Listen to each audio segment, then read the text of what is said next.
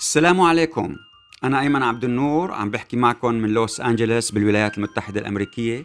برحب فيكم بالرسالة رقم 44 بشكركم كتير كتير حقيقة على المتابعة وعلى توزيع الرسالة لكل رفقاتكم وأصدقائكم. وبتمنى أنه هالشي كمان يكون بالنسبة لهي الرسالة وخاصة تدوروا على الناس اللي لسه ما واصلتهم وما سمعني إنه في هيك أصلا رسالة أسبوعية. وبالتالي تبعتوها لهم حتى على القليله يعني يصير عندهم فكرة ويتواصلوا ويصيروا يشتركوا فيها.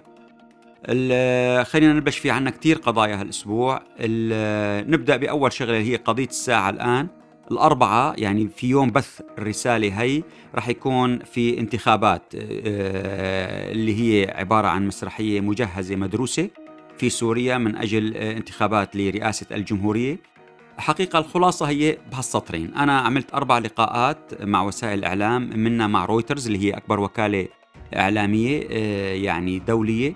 ونشرت بتنشر طبعا بحوالي 110 مواقع وصحف في كل وسائل الإعلام وبعديد من اللغات الدولية.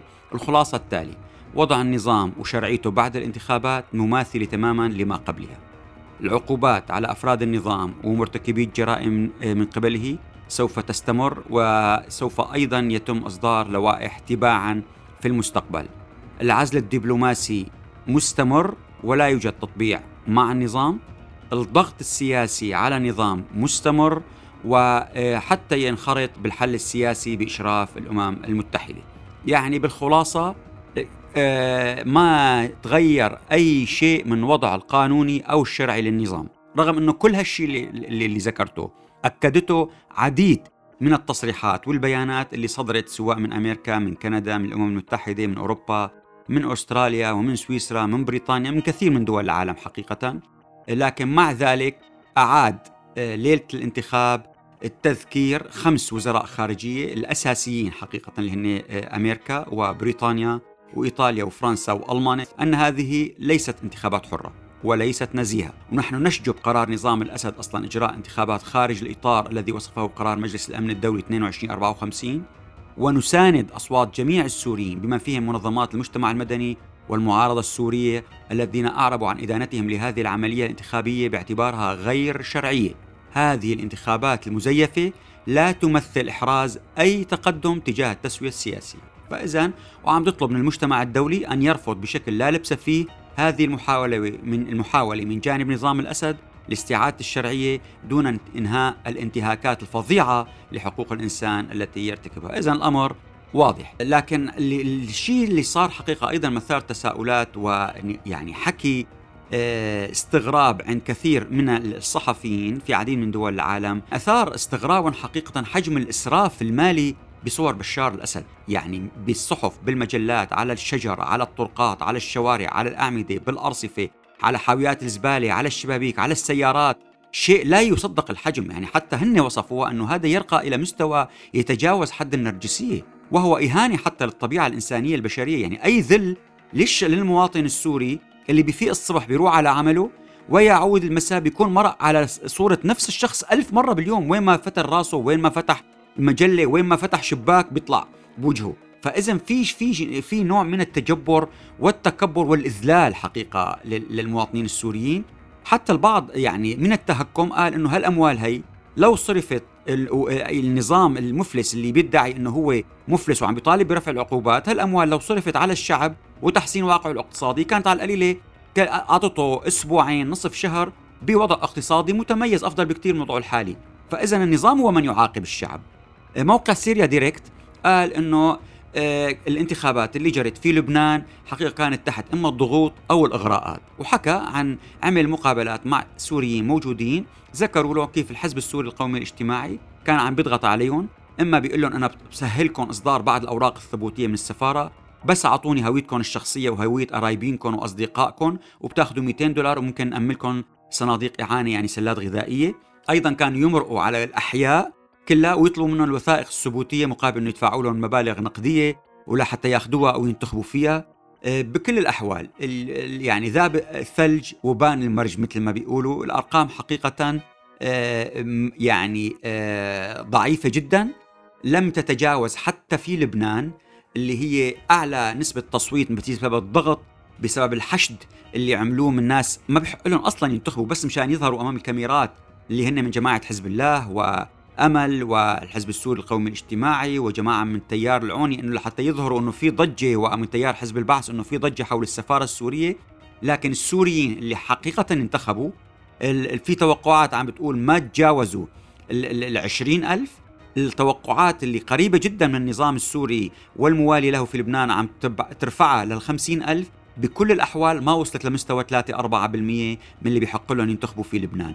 وال وال وال بال بالنسب الأخرى واحد بالألف النسب فقط اللي هي بالنمسا وغيرها واحد بالمية برومانيا وفرنسا فالنسب حقيقة صفرية شبه صفرية. والناس اللي عملت ضجة حتى صار في فيديو بأستراليا فضيحة أنه آه، الرئيس الأمين الفرقة الحزبية آه، لحزب البعث في أستراليا هو لبناني طبعا ما بيحق له ينتخب فجاي الكاميرا عم بتصور وعم بتحط يعني عم تعمل معه مقابلة فهرب من الكاميرا آه، بعد ما شافته هو عم بيصوت. فهو لبناني ما بيحق له فعبارة عن ضجة فقط وقبله عملت لقاء مع واحد عراقي. يعني واضح إنه القصة عبارة عن فقط ليظهروا إنه في حشد جاي ينتخب وهن ما في حدا انتخب. أيضا كان المثير حقيقه الصدام اللي صار من بعض التيارات في لبنان مع اللاجئين السوريين لأنه قالوا لهم إذا أنتم بدكم تنتخبوا ما عندكم مشكله لماذا قاعدين في هون وعم تاخذوا مساعدات وعم آه تاخذوا فرص عمل من اللبنانيين فرجعوا لعند النظام السوري.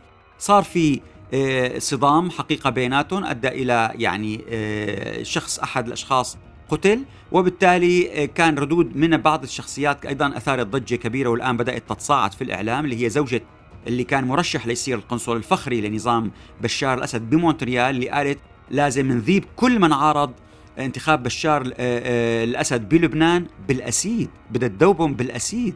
عم نحكي ناس مقيمة في كندا تخضع للقانون الكندي وزوجها كان مفترض يكون يعني يشبه ياخذ يعني يصير الدبلوماسي قنصلي فخري.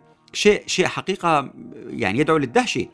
آه، من أجل تشجيع الناس خففوا قطع الكهرباء عنهم زادوا ساعات ضخ المياه في مناطق كلها في سوريا. خففوا الطوابير الكبيرة عن طريق صاروا يبعثوا رسائل بالتالي بتروح فقط وقت اللي بتوصلك رسالة تكست آه، لموبايلك حتى ما يظهر المناظر الطوابير الكبيرة ويصوروها الناس أيضا. فكل هذا الشيء لكن سوف يعود إلى أسوأ من وضعه السابق بعد الانتخابات. آه، بدمشق حقيقة وبالمحافظات كلها آه، أثار يعني الصور أثارت انتباه عديد من الأشخاص أسماء الذين قدموا تلك الصور وعلقوها في الشوارع وعلى الأشجار وعلى الأعمدة. وانتبه لها أول ما انتبه لها هو الزميل إبراهيم حميدي من صحيفة الشرق الأوسط. وقت اللي قال لفتت الانتباه الصور إنه مثلا بتلاقي آه، بدمشق عشائر بني خالد. بريف حمص قبيلة النعيم وآل الناصر وآل جعفر وآل نصور وكله من أثرياء الحرب. بحما كانت الحج أبو الخير. بالمناطق الساحل السوري الصاعقة وأمراء الحرب وقادة الميليشيات الرديفة هن اللي معلقين تلك الصور ومتبرعين فيها. فهن يعني لفت انتباهه عم بيقول إنه معناتها صار في تغيير حقيقة ببنية المجتمع السوري لأنه بال 2014 أسماء الشخصيات اللي كانت حاطة هي التقديمات كانت مختلفة. كانت حمشو وكانت جماعة الرهونجي كانت جماعة الفوز. كانت جماعة غرف التجارة والصناعة الأسماء التقليدية وهكذا. الآن غير شيء خالص. فهذا الأمر آه، يعني حقيقة حفزنا أنه نسأل أكثر نسأل أنه شو اللي صاير. يعني بدل ما كنا نشوف مثلا إعلانات شركة سيريا تيل و MTN اللي كانوا مغطاين الدنيا الآن عم نشوف عم نشوف فلان وفلان وفلان اللي هن كلهم تجار حشيش ومخدرات وتهريب وهالقضايا هي حكينا اتصلنا لنتابع لأنه موضوع حقيقة مثير. لأنه ال ال ال الآن واضح تماما أنه اللي عم بيمول الحملات هن الأشخاص اللي أسمائهم مثل عضو مجلس الشعب عامر تيسير الخيطي ومحي الدين المنفوش أبو أيمن وشركة آه، القاطرجي وخلافه من هدول. الجواب إجانا حقيقة آه، يعني آه، في في مفاجأة صدمة إنه هذا جزء من تغيير كل بنية المجتمع في سوريا بالكامل. سوف تختصر كل سوريا السنية بالكامل وممثليها بدهم يكونوا هن من التجمعات العشائرية وسوف يتم اختيار أسوأ الناس من التجمعات العشائرية. يعني من أسفل القوم بالتجمعات العشائرية هن اللي بده يتم دعمهم وبالتالي تغيير كل بنية سوريا السنية وممثليها والقضاء على أبناء المدن دمشق وحلب وحمص وإلى حد ما العائلات آه، حما المدنية. وهذا الشيء آه، أعطانا أمثلة مثلا ميليشيا القاطرجي. ميليشيا أحمد درويش النعيم ميليشيا القنيطرة ودرعا من النعيم آل بري القيس حلب البدو بتدمر والسخنة فكل الترفيق والنقل اللي هو عصب سوريا الآن وروحها كله هن ماسكين هدول العشائر اللي هن جزء من يعني من الناس اللي هن أكثر ناس مدانين وأقلهم تعليما والأكثر إجراما في تلك العشائر. حتى بمناطق شرق الفرات نفس الأمر. هن الآن مسيطرين على النقل الغنم الصوف التصدير المخدرات. يعني مثلا شخص مثل قبناض ما بيعرف يكتب بصير هو منتج مسلسلات تلفزيونية. شخص أمي تاني ما بيعرف شيء بيصبح صاحب دار نشر لطباعة الكتب ونشر الثقافة.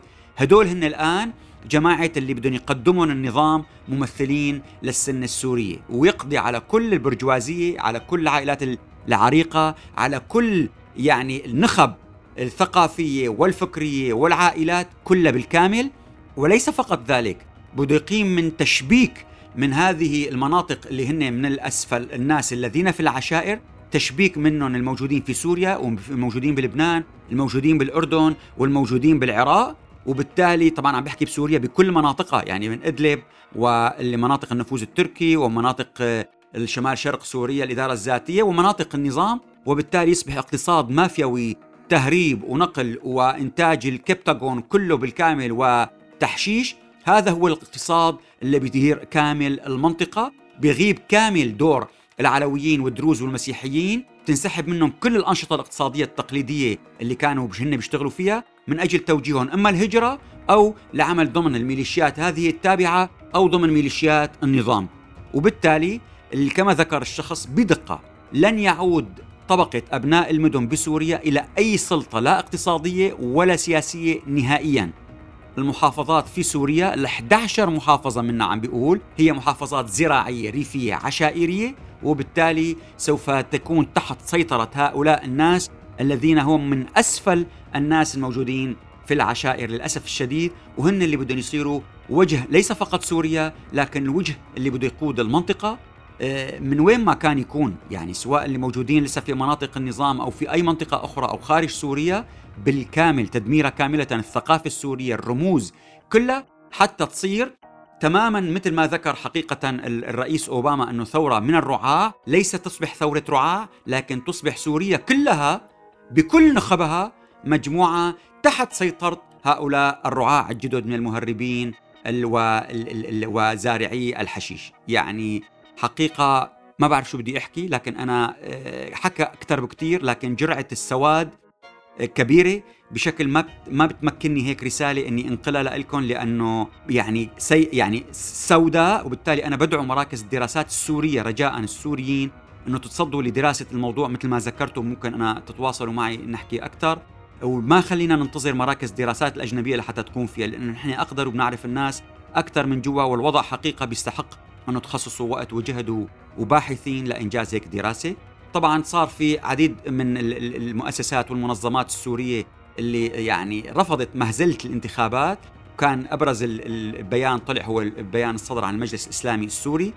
وضمن هذا المناخ العام واضح صار في جريمة قتل لرجل الأعمال الأستاذ حسني آه، حسام حسني كبور حقيقة بمنطقة اللي هي أكثر تحصينا يعني شيء آه، شيء الناس تفاجأت فيها لأنه هو أكبر من أكبر مستوردي المتة لسوريا ومع ذلك آه تم قتله يعني ضمن كل هالمنطقة هي المحصنة. لكن الناس عم ترجع الموضوع إنه عم بيتم التخلص من كل العائلات القديمة اللي عندهم أعمال أو نشاطات اقتصادية تباعا لصالح أولئك المجموعة الجديدة اللي ذكرتها قبل شوي. أيضا صار في شخصيات وطنية سورية تضامنت مع انتفاضة الشعب بفلسطين وأصدرت بيان مطول بهذا الخصوص. وقع عليه الدكتور رياض حجاب والشيخ أحمد معاذ الخطيب رجل الأعمال الأستاذ أيمن أصفري ناصر سابا مروان قبلان أحمد العميد أحمد رحال دكتور رياض نعسان أغا والأستاذ المحامي محمد صبرة والدكتور برهان غليون. أيضا النظام ضغط حقيقة على والدة للطبيبة الرائعة اللي بنفتخر فيها أماني بلور واللي شهدت بفيلم الكهف عن قضية استخدام النظام السوري للأسلحة الكيماوية والأسلحة التقليدية لسنوات طويلة.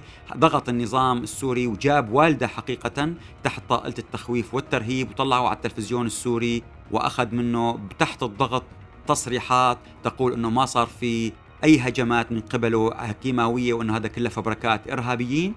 آه، بالنسبة لشمال شرق سوريا حقيقة الإدارة الأمريكية آه، إدارة الرئيس بايدن كانت واضحة. وقفت الإعفاء اللي كان مانحته إدارة ترامب لشركة Delta Crescent Energy اللي هي طبعا شركة مشكلة خصوصا من أجل استثمار النفط في منطقة الإدارة الذاتية. لغوا الإعفاء وبالتالي بآخر نيسان توقفت بشكل كامل. الجنرال ماكنزي حقيقة زار شمال شرق سوريا وحذر روسيا من العبث مع القوات الأمريكية وكان واضح بهالكلام بشدة.